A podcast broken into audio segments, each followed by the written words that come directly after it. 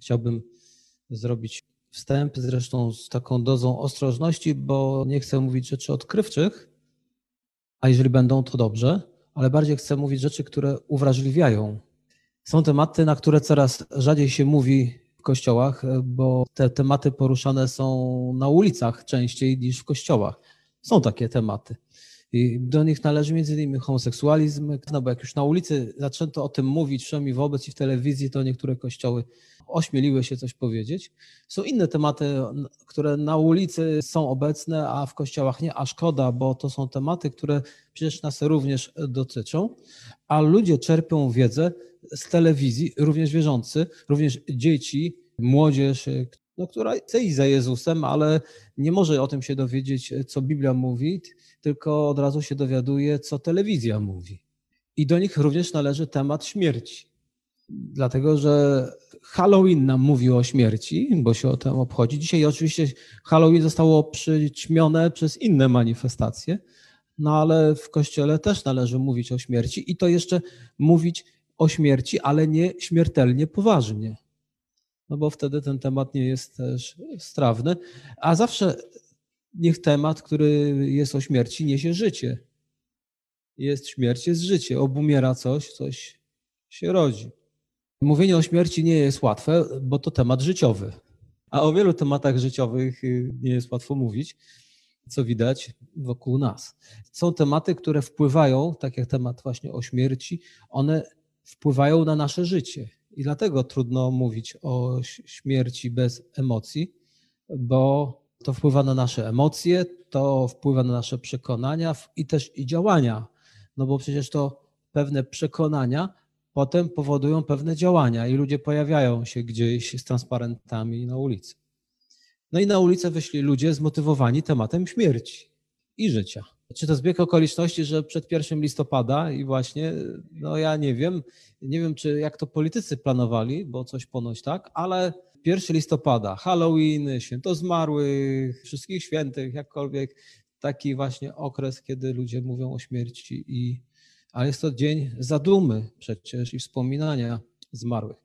No i nam na ulicach teraz e, przyszło widzieć reakcję, jakże i temat podjęty w dyskusjach w polityce, temat aborcji. No, wywołuje on dużo emocji. On zawsze wywołał dużo emocji. Teraz on się skumulował i dlatego ludzie, którzy wyszli na ulicę, oni często nie wyszli mówiąc o, aborcji, bo wystarczy, że obejrzysz wiadomości nawet zwykłej telewizji i posłuchasz, e, jak pytają ludzi, to oni wyszli mając różne. Po prostu to jest jakiś taki element, który przeważył, e, że jak wyszli ci, to może i my wyjdziemy. Trzeba sobie powiedzieć czasami jasno, manifestacje przeróżne, one wyrażają coś, co się w człowieku dzieje, ale niekoniecznie ta manifestacja odzwierciedla jego przekonania.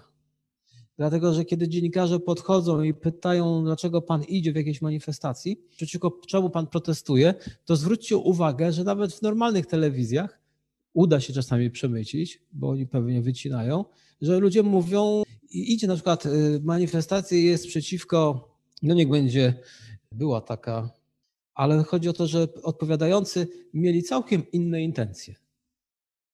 I nawet teraz, przy tej związanej z aborcją, jak zapytali ludzie, czemu tam idą, to wielu wyszli geje manifestować o to, żeby zalegalizować związki małżeńskie.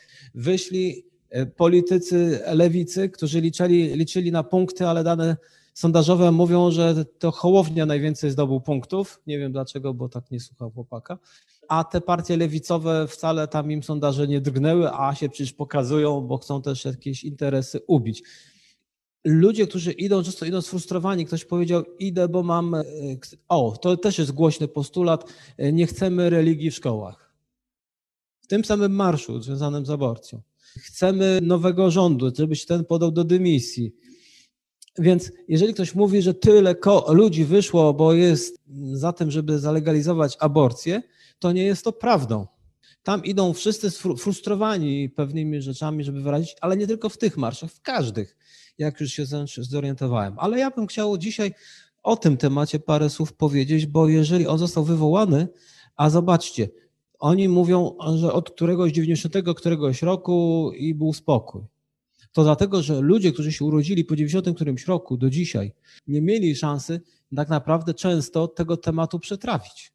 Bo czy rodzice rozmawiają, czy podsuwają im książki, żeby im poszerzyć myślenie na ten temat. Nie chodzi o to, jakie kto ma zdanie, tylko żeby miał zdanie, które jest wyrobione pod wpływem jakichś przemyśleń, a nie pod wpływem tego, że ktoś krzyknie idziemy i nie wie o co to chodzi, ale mówi tak, jestem za, jestem przeciw, nie wiem dlaczego. Niektórzy jeszcze powiedzą jestem za, a nawet przeciw. No bo jemu jest wszystko jedno, jest zadyma i dlatego w niektórych miejscach zadymiarze się pojawiają i robią dym. Czasami przy tych różnych manifestacjach są ludzie, którzy chcą ugrać mnóstwo różnych interesów. Emocje zaczynają odgrywać rolę i tych emocji nie można nakręcać. I my musimy jako chrześcijanie nieść pokój, wszystko jedno, czy się zgadzamy, czy nie, i wszelkich ludzi uspokajać, dlatego że zadymiarze zaraz się przyłączą i jakieś inne interesy. A kiedy podejmujemy my decyzje w emocjach, to nie będą to często słuszne decyzje. I temat aborcji wywołuje więcej emocji niż takie tematy, zauważacie, jak antysemityzm, e, nadużywanie alkoholu, e, bezdomność, kara śmierci czy pornografia. Widzieliście kiedyś jakieś manifestacje związane, żeby usunąć nadużywanie alkoholu i coś zrobić, żeby się jakikolwiek rząd przejął, albo żeby manifestacje jakieś takie emocjonujące, żeby z pornografią się. Nie, czasami się ktoś wypowie. Aborcja? Aż dziwne, prawda? Czujecie, że chodzi o to, że są inne tematy, które dotykają nas każdego dnia. Aborcji w Polsce, nawet kiedy zalegalizowane, czy kiedy nie, nie zalegalizowane, jest ich mniej niż problemów tych, których tutaj wymieniłem. No z wyjątkiem kary śmierci. Dlatego, że w Polsce ile jest ludzi, których zaliczono do tych nadużywających alkoholu i alkoholików? Przekracza to, nie wiem, ogromnie razy liczbę niż tych, którzy są poddani aborcji. Ale wracając do Biblii, co Jezus powiedział? Nie będę tego porzucał przecież w slajdach, bo wy znacie. Jezus powiedział: Ja jestem drogą, prawdą i życiem. To Bóg jest życiem, Bóg daje życie, On jest źródłem życia. A jeżeli mowa o śmierci, to co Biblia mówi o śmierci? Sam diabeł, czy jest napisane, że on jest tym, który przyszedł, aby kraść i, i zabijać. Biblia mówi, że śmierć jest wrogiem i to jest tym wrogiem, o którym czytamy w Apokalipsie, że zostanie o ten wróg usunięty. Dlatego temat śmierci jest istotny, bo śmierć zawsze jest wrogiem człowieka. A trzeba sobie podpowiedzieć, że diabeł chce zabijać, za wszelką cenę chce zabijać, mordować. Ktoś kiedyś powiedział, że jest coś takiego jak, ale związane jest to z tą atmosferą śmierci przy Halloween, że i przy innych takich okazjach. Taki duch śmierci ciągnie się. E, tak, do czego wzywa wielu ludzi młodych? Do samobójstwa, jakże też ludzi starszych, którzy się załamują, bo on jest zwolennikiem śmierci. Więc ta śmierć czyha i na tych, co się nie narodzili, i na tych, co się narodzili. Więc my powinniśmy się przejmować jednym i drugim. Musimy dostrzec, że ktoś jest wielkim orędownikiem śmierci, a więc szatan.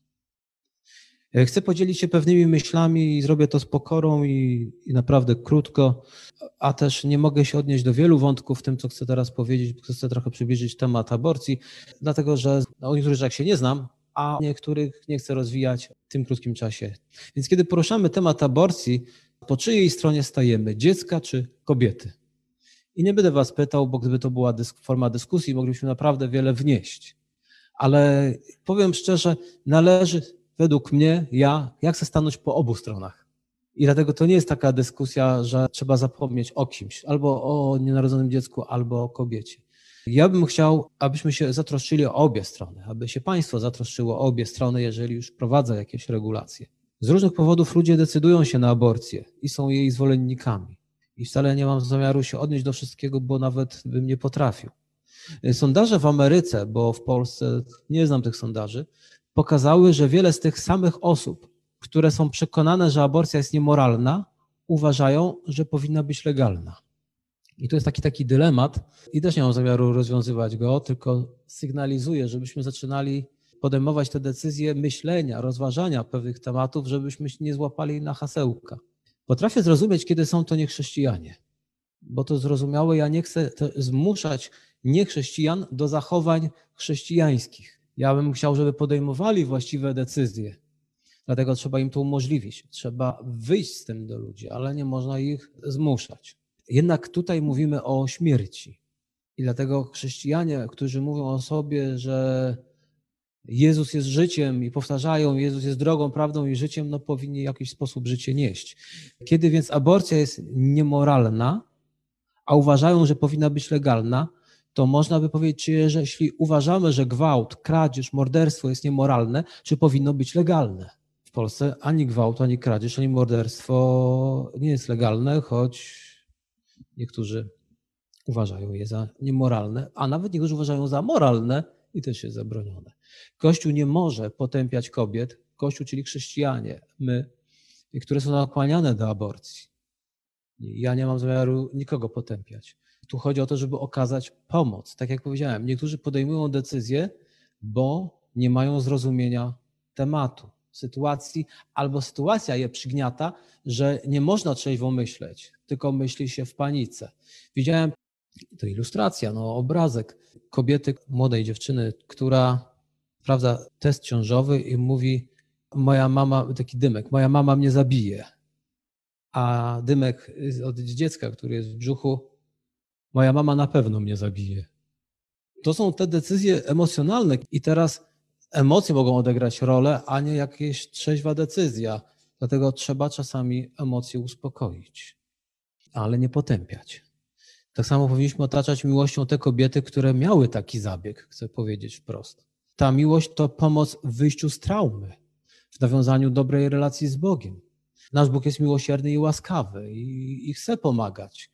Dlatego też powinniśmy zadbać o obie strony, a nie krzyczeć i potępiać, choć może z drugiej strony krzyczą na nas. I wtedy jak zachować spokój? Wtedy, kiedy mamy solidne już przekonania i te przekonania są takie, dobrze, niech na mnie krzyczy, przeżywa coś, przeżywa ból jakiś albo jakieś przekonania, które często może są przekonaniami tylko pożyczonymi z telewizji, ale tak jak pewien ksiądz powiedział w wywiadzie, bo chodziło o, też o ten problem i on, bo tam się przejmowali, że kościoły atakują, a ten ksiądz powiedział, że ten kościół trochę pomazany, to nie jest to problem, bo to się da wyczyścić i zamalować. Fajna jego postawa. On powiedział, to gdzieś indziej jest problem, więc nie będziemy roztrząsać, że ktoś w Kościół nam pomazał. Trzeba pomóc tym osobom, które tego potrzebują. Więc też bardzo spokojnie, w przeciwieństwie do innych, którzy napędzają y, tą wojowniczość. Czy dziecko nienarodzone jest człowiekiem? Ja dzisiaj tylko trochę myśli takich, żebyśmy mieli i umieli rozmawiać, a mieli troszeczkę przemyśleń. W klinikach aborcyjnych ja nie przebywam, ale ponoć wiem od tych osób, nie używa się słowa dziecko, tylko płód lub to coś. Jeśli ktoś nie uważa, i to jest o to chodzi, nienarodzonego dziecka za człowieka, to nie ma co się dziwić. Dla niego to nie będzie problem, bo on podchodzi do aborcji jak do operacji czy zabiegu. I dlatego nie ma co bić piany i krzyczeć na taką osobę, bo ta osoba z natury rzeczy, no, na nikogo nie krzyczycie, że chce iść i wyciąć wyrostek, czy tak? Więc jeżeli ta osoba została tak wychowana i takie ma przekonania, że jest to tylko zwykły zabieg, a ktoś na nią krzyczy, no to jest przerażona. Tak jak wy byście byli przerażeni, że idziecie wyrwać bolący ząb albo wyrostek, a ktoś na was krzyczy. Niepotrzebne są emocje. To jest kwestia dowiedzieć się, czy ta osoba rzeczywiście kiedykolwiek w życiu zastanowiła się, czy cośkolwiek wie, czy ktokolwiek jej próbował wyjaśnić, pokazać. Przecież ten film, planowane, to jest historia kobiety, która zarządzała kliniką aborcyjną do czasu, aż zobaczyła na własne oczy zabieg, bo nie było nikogo i ona poszła asystować. I od tego momentu powiedziała, zaczęło się w niej rewolucja, no bo ona teraz zobaczyła, a nie tylko słyszała i czytała foldery własnej organizacji. Dlatego nie ma co krzyczeć, tak jak niektórzy przeciwnicy aborcji wyjdą i będą się drzeć na tych, którzy są zwolennikami aborcji, bo to jest tylko krzyk i nic więcej. Idąc dalej, czy jest dzieckiem, czy nie, każdy musi sam sobie na to pytanie odpowiedzieć. I jeżeli ta osoba dojdzie do wniosku, że nie jest dzieckiem, no przecież nie zmusicie jej do myślenia inaczej. ale możecie pomóc. I teraz przeczytajmy werset z Psalmu 139, ale zanim przeczytacie ten werset, to ja bym ten slajd pokazał y, odnośnie tych emocji. Tak napisali na swoim profilu na Facebooku jedna z międzynarodowych organizacji satanistycznych, oddział w Polsce. Nasza reprezentacja na dzisiejszym strajku przeciwko aborcji pod Sejmem. I mają tu takie różne hasła typu i szatan potrzyma cię za rękę w trakcie aborcji, będzie z tobą. To są, to są sataniści, żeby było jasność, a nie ktoś, kto sobie tam żarty robi. Część międzynarodowej organizacji. Dobra, a teraz, e, e, także widzicie, różni ludzie się przyłączają i trzeba by czasami się zastanowić, czy chcemy iść w tej samej grupie i krzyczeć. A teraz mamy Psalm 139. Bo Ty stworzyłeś nerki moje, ukształtowałeś mnie w łonie matki mojej. Wysławiam Cię za to, że cudownie mnie stworzyłeś. Cudowne są dzieła Twoje i duszę moją znasz dokładnie. Ukształtowałeś mnie w łonie matki mojej. Pan Bóg tak już zaczął proces. Kolejna myśl, będzie takie kilka myśli, żebyśmy się uspokoili, a zaczęli mieć jakieś refleksje. Co mówią feministki? Moje ciało, moja sprawa. Takie hasło bardzo popularne i kiedy je słyszę, to jak najbardziej zgadzam się w jakimś stopniu. I dlatego trzeba się zapytać, co masz na myśli. No zgadzam się. Czy więc nienarodzone dziecko jest częścią ciała kobiety? Trzeba sobie zadać pytanie. Medycyna już zauważyła, że nienarodzone dziecko posiada własny kod genetyczny, który jest różny od matki. I już zauważyli, że się dziecko rusza, się palec, i czuje, jest wrażliwe, słyszy głos, rozpoznaje głos matki. Więc to nie jest ciało matki. W przychodniach widziałem też napisy i pewnie wy też, na takie napisy coś w rodzaju, żeby kobiety nie piły w trakcie ciąży, bo to szkodzi dziecku. Albo nie brały narkotyków, bo to szkodzi dziecku. To czy aborcja szkodzi dziecku? Ale takich plakatów w przychodniach nie widziałem.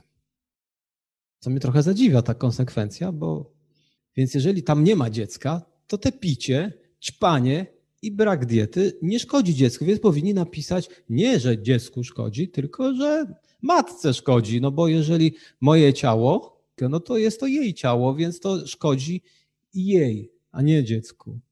A jeśli logicznie chcemy to robić, trzeba by to dopisać. No dobrze, a teraz, czy bycie wewnątrz czegoś oznacza, że jesteśmy tożsami z tą wnętrzem? Bo jeżeli jesteśmy teraz w tej sali, ale nie jesteśmy tą salą. W telewizji oglądałem program o tym, że to oburzające pokazywanie, jak przebiega zabieg aborcyjny. Czy to na zdjęciach, czy na filmach. Ale czy faktycznie jest to problem?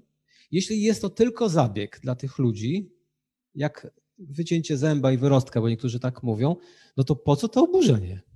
Po prostu ludzie oglądają sobie zabieg.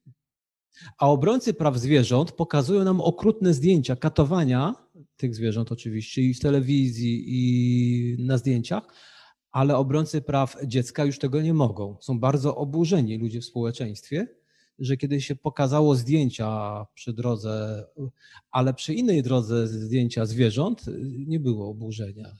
Telewizja, ja zauważyłem, mówiąc uczciwie, pokazuje mi takie rzeczy, jak się znęca nad zwierzętami. Te biedy zwierzęta mnie naprawdę boli serce, bo mi szkoda tych zwierząt. I to są okrutne, jest krew i tak dalej, ale już jeśli chodzi o aborcję, tego nie można pokazać, bo to jest już nie do oglądania. Jakże można? Wtedy są mocno oburzeni, co sprawia, że ludzkie życie ma znaczenie. Kolejna rzecz, taka, czy aborcja to kwestia praw kobiet. Nie wiem, czy wiecie, na pewno wiecie, jak już powiedziałem na samym początku, co ja nic nie mówię odkrywczego, na całym świecie najwięcej aborcji doświadczają kobiety. Dziewczynki, które się usuwa, bo jest mnóstwo kultur, w których dziewczynki trzeba usunąć. W Chinach i wielu innych krajach. A nawet Rzymianie co robili? To była taka zwana późna aborcja, bo po porodzie. Uczyliśmy się tego w szkołach, pamiętacie, to się brało, brało się dziecko i szło i więc jeżeli są to e, kobiety, które walczą o prawa kobiet, e, no to chcę powiedzieć, e, że więcej urodzi się chłopców, bo to właśnie na prawa kobiet powołują się zwolennicy aborcji, a nie na prawa mężczyzn do życia, bo mężczyźni mają większe prawo przeżyć w większości krajach, kiedy będzie aborcja. I teraz wrócę do tego, co już mówiłem, moje ciało, moja sprawa. Czy na pewno? Bo ja tam jestem za wolnością, jak najbardziej. Chcesz sobie obciąć rękę? Obetnij. Czy ja mogę ci zabronić obcinać rękę? Jeżeli kobieta chce sobie obciąć pierś, czy ja jej zabronię? Nie mam nic do gadania. Jeżeli ktoś chce sobie zrobić tatuaż, to przecież się nie pyta mnie o zdanie. Twoje ciało, twoja sprawa. Kto tu będzie zabraniał? Dlatego jestem za wolnością.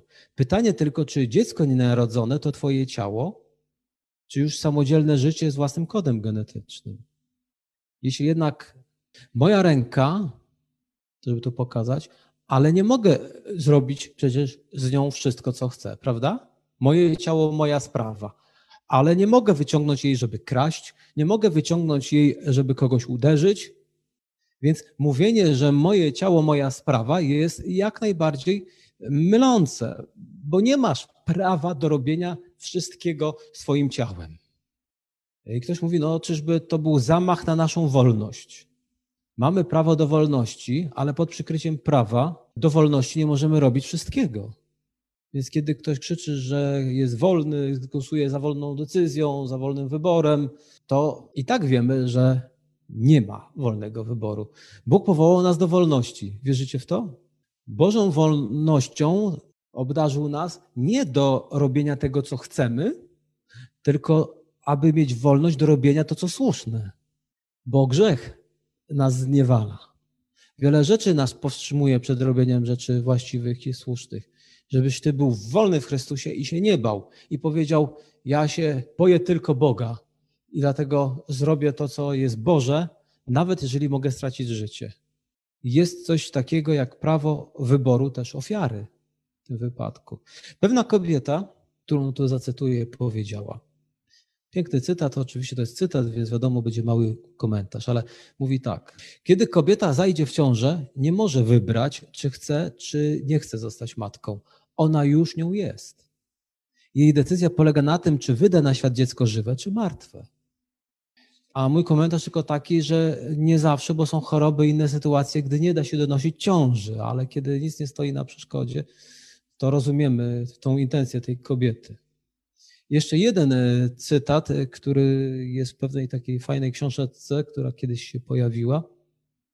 Stanowisko zwolenników aborcji zawsze pomijało prawo ofiar do wyboru.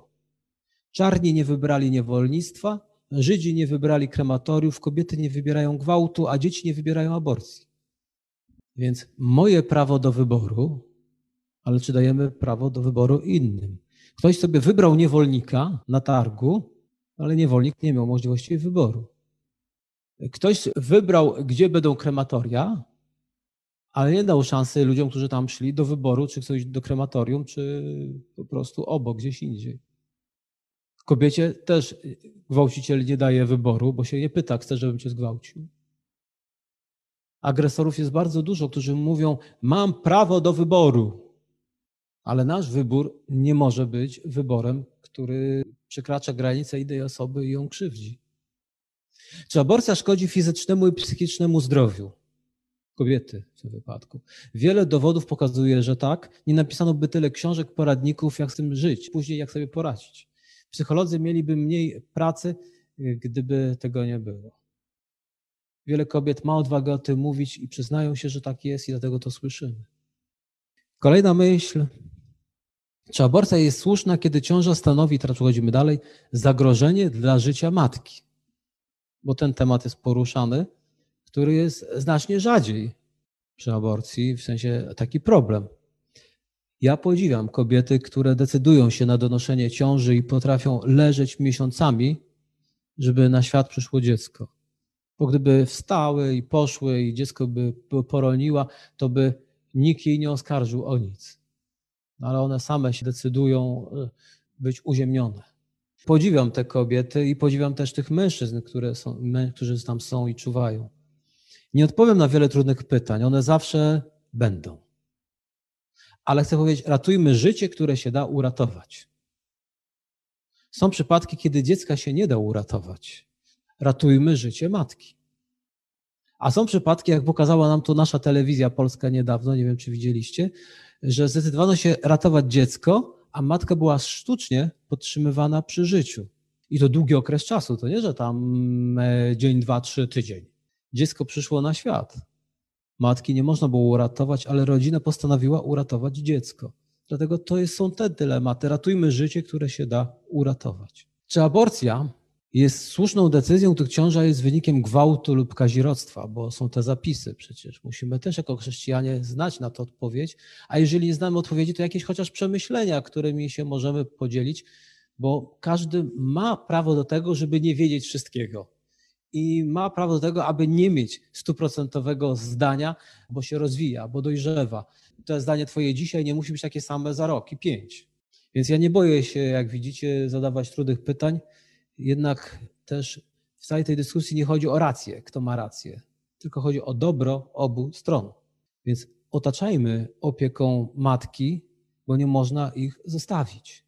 Jedne matki będą chciały urodzić, drugie nie. To nie zmienia faktu, że trzeba nadal być człowiekiem nastawionym pokojowo, a nie krzyczeć na matkę, która podejmie decyzję inną niż tobie się to podoba bo masz inne przekonania, to możesz powiedzieć: Mam takie przekonania i uważam, że jest to złe, ale jestem tu przy tobie, żeby cię wspierać, bo przechodzisz trudny okres, więc jestem za opieką. Dziecko poczęte w wyniku gwałtu jest wciąż dzieckiem, chcę powiedzieć. Kobieta nie zrobiła nic złego, to napastnik jest agresorem. Ta kobieta, która poczęła dziecko, nie jest winna tego, co się stało, i dziecko poczęte nie jest winne tego, co się stało. Więc o co mi tutaj chodzi? Żeby ani kobiety nie karać, ani dziecka nie karać. Ukażmy agresora. Ale na pewno to nie będzie karą dla agresora, kiedy usuniemy dziecko. Nie można karać kobiety ani dziecka, trzeba jej pomóc i jej dziecku. Aborcja nie jest pomocą kobiecie w tej sytuacji, ani też nie ukaże sprawcy tego czynu. Aborcja nie naprawi szkody. Szkoda nie naprawi szkody. I ostatnia rzecz to jest dziecko, są trudne doświadczenia, ciąża z dzieckiem niepełnosprawnym lub niechcianym, bo to wywołało protesty, a przy okazji teraz ludzie chcą już aborcji do, najlepiej do porodu.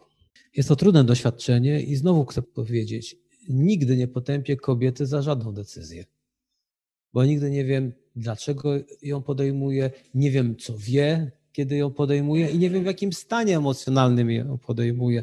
Więc nie można być też agresorem w danej sprawie, tylko jako chrześcijanie powinniśmy wyciągać ręce do pomocy.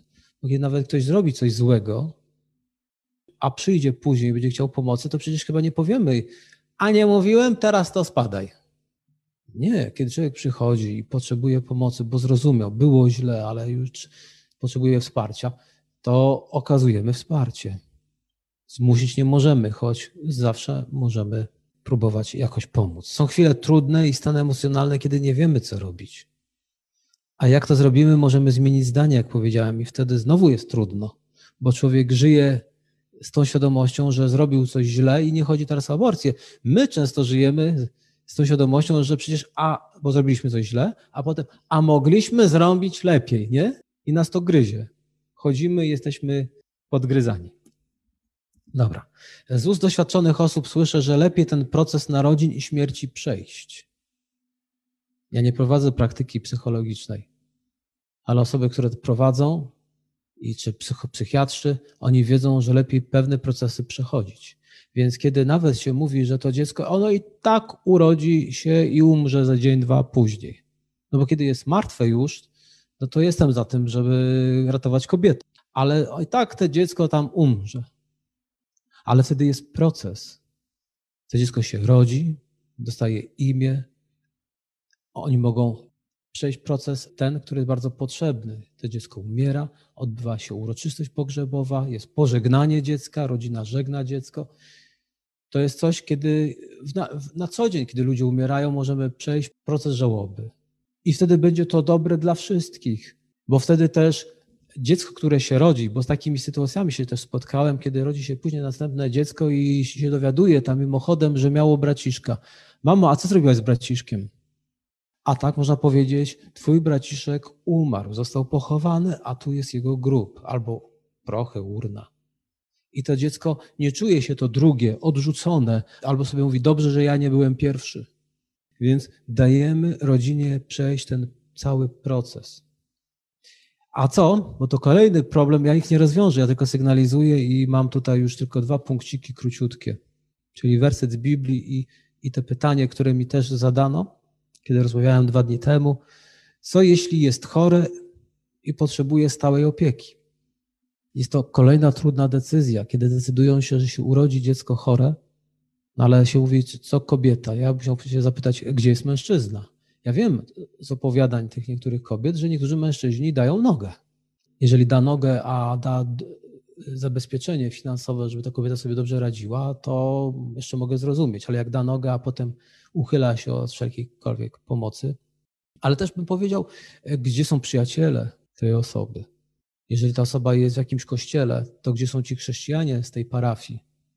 No i też państwo, które jeżeli coś obiecuje, to niech dotrzyma. Jak nie obiecuje, to wtedy wiemy, nie możemy liczyć na państwo, bo nie ma tego obietnicy. Ale jeżeli już jest obietnica, no to państwo powinno się z tego wywiązywać. Więc gdzie są przyjaciele, gdzie są ci chrześcijanie z tej parafii i gdzie jest państwo? Bądźmy dla siebie wsparciem. Czasem to naprawdę może być niewiele, a wiele dla tej osoby, bo jak rozmawiałem i słyszałem, że czasami jeśli ta osoba otrzyma taką pomoc w postaci, że ktoś przyjdzie i posiedzi z, tym dzieckiem, a czasami już też osobą już, która dorasta, ze dwie godziny, żeby ta osoba przez te dwie godziny mogła pójść na spacer i odpocząć i odetchnąć. To już jest bardzo dużo. A dla kogoś, kto przyszedł na dwie godziny i z tą osobą, która może mieć poziom dziecka, to sobie pogada albo poczyta, albo jeżeli ta osoba potrzebuje tylko nadzorowania, czy aparatura działa, no to po prostu y, będzie zwracała na to uwagę. Ale jakże czasami taki gest może być czymś, czymś cudownym, albo jakieś inne więcej. Kiedy mówię dziecko, to właśnie nie mam na myśli tylko małych dzieci. One dorastają, te osoby często potrzebują pomocy. Dlatego wiem, że często te matki, które mają takie niepełnosprawne dzieci, mają po 20-30 lat, mówią, co będzie z tym dzieckiem, kiedy ja umrę. No, państwo musi stanąć na wysokości zadania, jeżeli już takie przepisy są. Ale ja też tu podziwiam, chcę powiedzieć, kończąc ten cały akapit, podziwiam zakonników i zakonnice, które w Polsce prowadzą ośrodki dla małych dzieci, które często, dzieci niechcianych, dzieci chorych, dzieci, które ktoś w szpitalu zostawił albo w tym oknie życia zostawił. Nie mówię o dzieciach zdrowych, które ktoś często adoptował. Mówię często o takich dzieciach, które nikt nie chce adoptować. Te dzieci później rosną, mają 5, 7, 10, 12, 15 lat. Widzieliście pewnie w telewizji czasami te migawki. Mają ogromny mój szacun. I dlatego było mi przykro, kiedy były te manifestacje teraz, a ci tak zacietrzewieni ludzie, którzy właśnie mówię, w takim gniewie, w emocjach ludzie nie myślą i zaczęli, że księże mają krew na rękach i na zakonnice się rzucili tam na jakieś. No jak? Przecież w Polsce według tego, co mi się wydaje, to takich ośrodków dla dzieci to jest bardzo dużo prowadzonych właśnie przez zgromadzenia zakonne, przez duchownych, przez kler, który często potrafi zbierać w kościołach za jakiś czas albo pod kościołem daje szansę zbierania odwiernych na te właśnie cele. Mówię, emocje odbierają nam trzeźwy osąd, więc tonujmy. A teraz werset z Biblii. Dla osób, które przeszły aborcję, jest przebaczenie i uwolnienie od poczucia winy. I muszę o tym powiedzieć, bo to jest ta nowina, którą my musimy też nieść, bo te osoby często czują się odtrącone, odrzucone, żyją w poczuciu winy albo stają się zwolennikami aborcji, wbrew temu nawet co ich własne sumienie mówi. Ale mamy w Biblii coś takiego o Bogu. Nie postępuje z nami według naszych grzechów, ani według win naszych nam nie odpłaca. Bo jak wysoko niebo wznosi się nad ziemią, tak można jest Jego łaskawość dla tych, co się Go boją. Jak jest odległy wschód od zachodu, tak daleko odsuwa od nas nasze występki. Jak się lituje Ojciec nad synami, tak Pan Bóg się lituje nad tymi, co się Go boją. Nieśmy przesłanie nadziei, nieśmy przesłanie Boga, który jest łaskawy i miłosierny. Nie wzbudzajmy niepotrzebnie emocji, bo w emocjach, nawet i słusznych, kiedy masz rację i wiesz, ale druga osoba, kiedy ty wzbudzasz emocje, to jej wzbudzisz również emocje. A kiedy są emocje, często mózg pracuje już inaczej. Amen.